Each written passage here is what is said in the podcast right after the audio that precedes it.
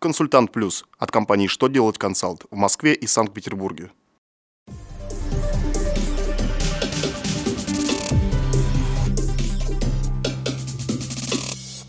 Добрый день. Для вас работает служба информации телеканала «Что делать ТВ». В студии Александр Трифонов, и в этом выпуске вы узнаете.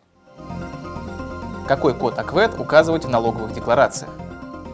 Что изменилось в порядке заполнения трудовых книжек? Какие поправки в Налоговый кодекс России по НДФЛ приняла Госдума в третьем чтении? Итак, о самом главном по порядку. С 1 января 2017 года отменяется старый общероссийский классификатор экономической деятельности АКВЭД и становится обязательным к применению новый АКВЭД-2. Федеральная налоговая служба разъяснила, что в титульных листах налоговых деклараций и сведений, которые будут представлены в налоговый орган в 2017 году, необходимо указывать новый код по АКВЭД-2. Если же у налогоплательщика возникает необходимость в представлении уточненных деклараций или корректирующих сведений за предыдущие годы, в них нужно указать тот же код по АКВЭД, который был указан в первичных декларациях и сведениях, то есть старый АКВЭД.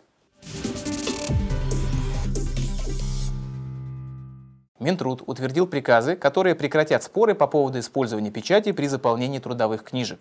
В соответствии с ними организации и компании, отказавшиеся от печатей, смогут заверять записи при приеме, увольнении и кадровых перестановках только подписью руководителя либо ответственного за ведение трудовых книжек. А обязанность по проставлению печати на первой странице трудовой книжки, вкладыша в нее, остается только у организаций, имеющих печать.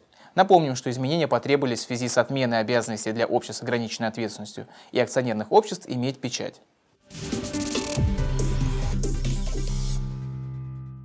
Четыре законопроекта, касающихся НДФЛ, были приняты в третьем чтении Госдумы. Изменения не глобальные, но важные. Так, в частности, у российских компаний, перечисляющих деньги, денежное довольствие, зарплату, вознаграждение военнослужащим и федеральным государственным гражданским служащим и работникам, появится новый статус. Эти организации признаны налоговыми агентами.